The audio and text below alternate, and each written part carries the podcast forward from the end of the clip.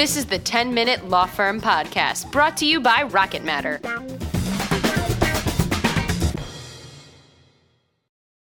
I am here today with uh, David Schnurman. He is the CEO of Lawline. And David and I go way back. I known him from Ackley, and geez, I, I, I may know you now, David, for like eight years. Yep, no, that's that's a fair step, assessment. so, um, so what's interesting is, is that David is on a pretty crazy adventure this year. He moved his entire family to Barcelona. So, uh, why don't we start there? Tell me about your move to Barcelona. Why Barcelona, and and how did you even how did this even come about? So first of all, great to see you uh, in the Seinfeld set. I don't know if this is gonna be a video or not, but uh, we we about five years ago sat down as a family. Uh, we have three kids, and at that time we had uh, six-year-old twins and a and a two-year-old, and our our three-year-old maybe, and uh, we were starting to get really frantic just life was tough in terms of like nighttime, bedtime. We found this book called Three Questions for the Frantic Family. And it was written by Pat Lencioni, who also wrote the book uh, Seven Dysfunctions of a Team. And he has four kids. I knew the name sounded familiar.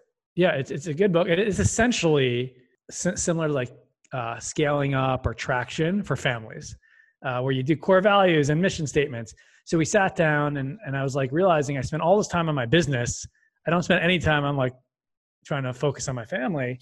And what we did was we put together a mission statement of who we are as a family. And you, we had the whole, the, the six year olds, we all sat down and we did that. And in that mission statement, one of the things essentially said something like, we are a family that loves each other, likes to have fun. There's a lot of trust and respect. We want to uh, experience life through travel. And the reason I added that through travel in is because before we had kids, my wife Kelly and I loved to travel. Like we went to South Africa, we went, you know, to, to Greece, to Costa Rica, to all, you know, all these different places. We were in Europe together when we were in college. And we, we didn't want to lose that. And so we just kind of kept it there. And every year we, we would look at it. And for me, probably at that time, maybe meant one family trip a year, you know, like to abroad. But I just, I know when you put things in writing somehow, like the world works out where it kind of if you keep looking at it, keep saying it. And then I met somebody who uh, from Entrepreneurs Organization, which uh, I'm a member of, and I was the president of the New York chapter, who actually five years ago moved to Barcelona and lived there for a year or two. And he was following another entrepreneur, Verne Harnish, who wrote Scaling Up, who did that with his family for two years. And so I'm like, oh, okay, that's interesting. And it just so turns out I was going on a vacation that year with my wife and our kids and our other friends who were living in Europe. We were meeting in Barcelona. And so we met in Barcelona. I'm like, oh, wow, pretty cool here. Maybe I can live here someday. But you know how, like, when you say that in so many things in your life, you just say it, but you don't expect right, it to ever. Right. Let's meet true. for lunch. Yeah, you're like, we'll do this. Let's someday I'll be living here. Yeah. And then just for, for the next two or three years, I just kept talking about it and talking about it. And then really what the big push for me was last year, I, I published my first book called The Fast Forward Mindset. Right. And the, the main focus of the book is how to be more fearless and focus in your life. And by writing that book, I had one specific goal.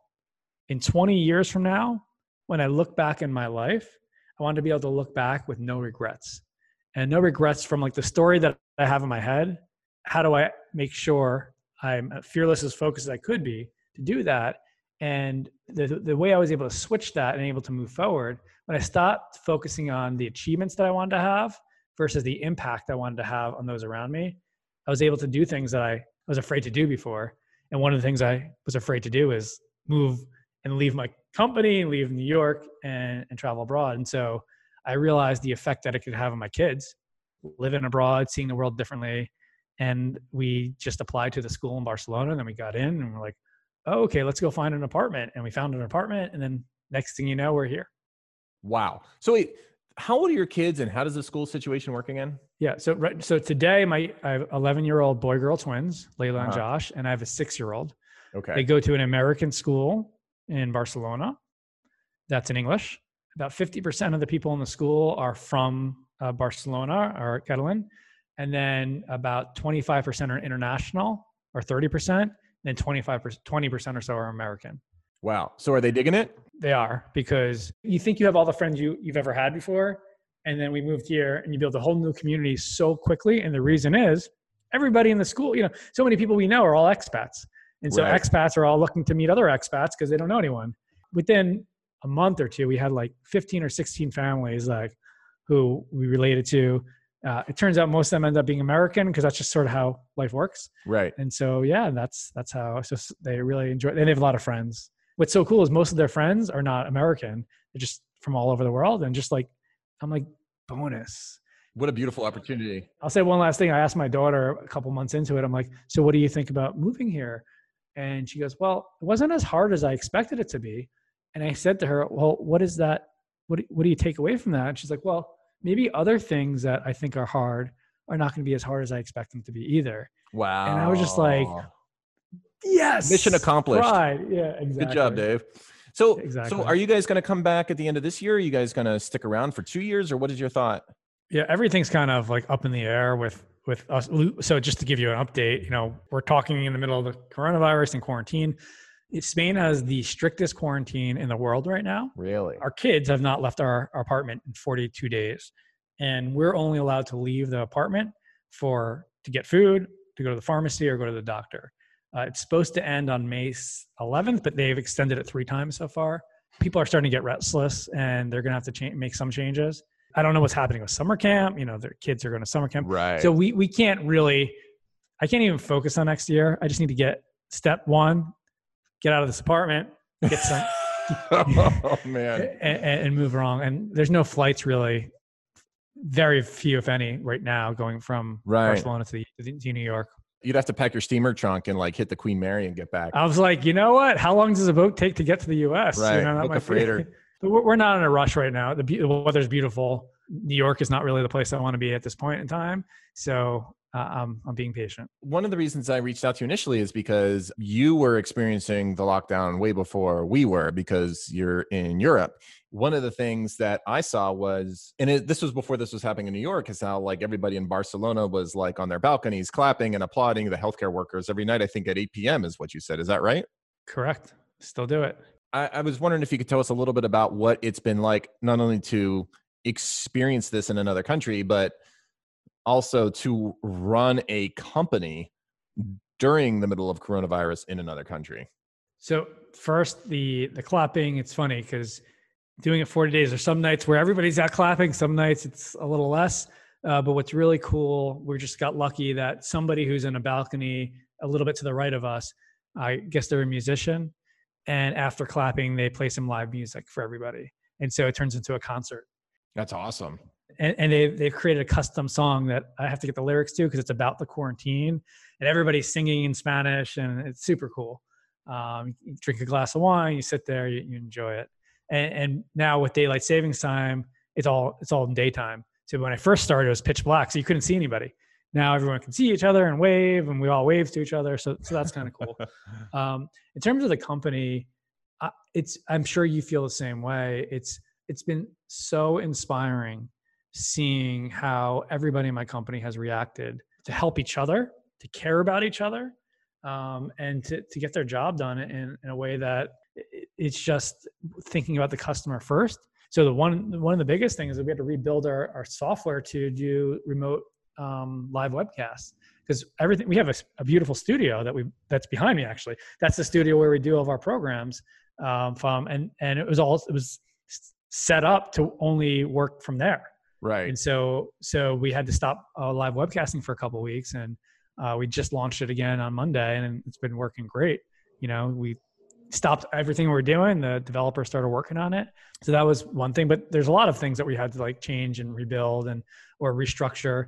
But here's an interesting thing like in some regards as a company we're working even more efficient than than in person. Uh, we, we had been working a couple days from home anyway before this so we were already set up from remote thing, Right. just never fully but in a way like for me i'll tell you this being in barcelona it's actually been better because i used to be zooming into a conference room where like i'm the only one on the screen or there's we have a couple other remote people now we're all on the screen and we're it's like better icon it's like you feel more it's more personable in a way for at least because we all see each other we're in a conference room everybody's kind of sitting and bored whatever and we Yeah. have we're actually having a lot less meetings uh, which is a cool thing i don't know if you're feeling the same thing in your company I feel like yeah, there's a lot that is more efficient. I, I'm very focused on my team's like where they're at mentally, just to make sure that they're Sure. not like you know uh, going stir crazy or losing their mind or feeling isolated. So I'm trying to make it a point to like. Uh, you know, once a week have like an all team meeting where we interact with one another. Uh, we've been playing this like Kahoot uh, game, which is a lot of fun. Um, and I've been encouraging my managers to make sure that they do like, you know, virtual happy hours, whatever, just to keep everybody's spirits up. Um, but yeah, I, I, I think that like um, it's really opening your eyes to some of the possibilities that are out there in terms of working that way. And I, I can totally understand what you're saying. Like we have an office in North Carolina, we have an office in Florida, and we actually have an office in Guatemala. And so we're kind of remote to begin with. I mean, we're not all remote, but we're in three different locations. And because we live in Florida, we're so used to like closing the laptop because a hurricane's chasing us out of town. so, um, you know, it's just an extreme way of how we normally work, is how I would say.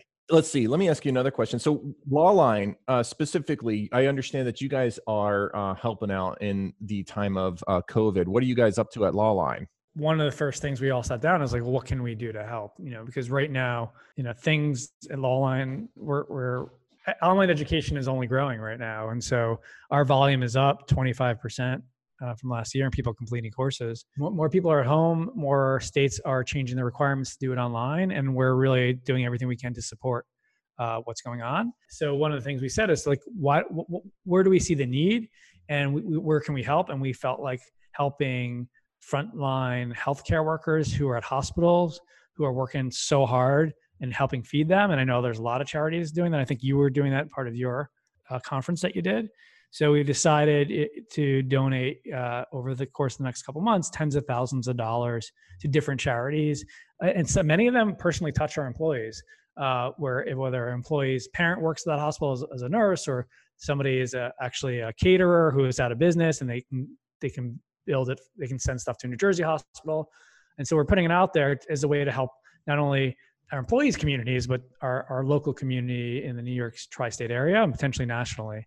And so, you know, it's it's not we can always do more, but we feel really good about what we've been, you know, our focus on on giving some back. You know, I look at it, lawyers feeding doctors or lawyers feeding healthcare workers, and I, and I struggle. And maybe you have an idea. How can we get lawyers more involved and make it even bigger? But it seemed more of a distraction than like trying to build a whole community around it. And so we're like, okay, let's just donate the money, tell people what we're doing. Maybe it leads to more opportunity, but I didn't want to build a whole platform around it or even what you did which was super inspiring the conference you know that would be a great thing but it to me we're already stretched so thin with so many things going on it was I, I, I can't believe you did that If you're stretched thin, I highly advise against like throwing a conference. it like completely consumed me, and like as I was saying before, I, I slept for like three hours the day after that thing was over. But I, I think, look, I mean, it, it's a wonderful thing. First of all, that you know, like I think both you and I feel very blessed in the sense that like our businesses aren't are not affected the way some people's are. One thing that I, that concerns me about my staff is that I'm just hearing about layoffs left and right. It's so and so's father, it's so and so's like husband, or so. I mean, are you hearing the same thing from your crew about their family or, or fam or about their family and layoffs and things like that? I mean, definitely at least a handful that I've spoken to, and they're the, the struggle for, for them is like they're usually the support for, for everybody. right? And but it but it's like they're home alone in their apartment, and it's like really hard to support somebody when you can't go to their house and be there for them, or you know help them find a new job because there's no jobs. So yeah, that's that's definitely it's definitely happening for sure. Now, let me ask you. So, this is the 10 minute law firm podcast, but we have gone over, and thank you very much for your time. Let me ask you this uh, about your book. Tell us a, a little bit about about your book and some of the um, takeaways from the book, and maybe specifically like how they may fit in the current context. Because I think I think that some of the things you talk about are really relevant for the lockdown and the uh, the situation we're dealing with. So it's super relevant. I just did a webinar last night for uh, uh, maybe 35 entrepreneurs in Barcelona, and it was called "How to Be Fearless and Focused After COVID 19." Happy to do it for you guys as well. Ooh, I like that. We got we got really a lot of great feedback because it's interactive and and so the, the whole thing about uh, as I mentioned in the beginning is we have these thoughts in our head of things that we think that we that we want to do, but a lot of times we don't act on them. And so the fast forward mindset is how to take action to get out of your comfort zone, how to nip fear in the bud so you don't fall back into it, um, based on whether it's hiring, putting on this conference together. And then the third thing is finding your focus so you can stay out of your comfort zone longer and keep doing more and more things. And so the, the book itself, actually, 60% of it is stories about how we built Lawline, but many of the challenges around uh, the, the walls that I faced and uh, leadership walls. And so it really applies to COVID because in 18 months, let's use that number as a date, when you look back, what do you need to do to look back and have no regrets on how you what you did during the situation and the book to me is as a is a framework for that. And i really made sure to make it simple and straightforward and have a worksheet at the end where you can actually put something in writing. Because as i say to people in my company if it's not in writing we're fighting. Like you need to put it in writing to get it going. So um, i think it's super relevant to now and i'm using it myself. I, I built the i wrote the book for myself and hopefully if it works for me i can show how it will work for everybody else. So, David Schnurman, thank you very much. And if, if people want to get in touch with you or learn more about your book, like how do they do it? You can do old school email and david at lawline.com. I'm on LinkedIn. You can go there. You can go to fastforwardmindset.com. Actually, oh, well, I'm just not going to air today, but today my book is free on Amazon, I saw. But oh, future but, listeners, if you can get yourself a time machine, if you go backwards in time, you can get it for free. All right, wonderful. All right. David Schnurman, CEO of Lawline and author of Fast Forward Mindset. Thank you so much for being with us today.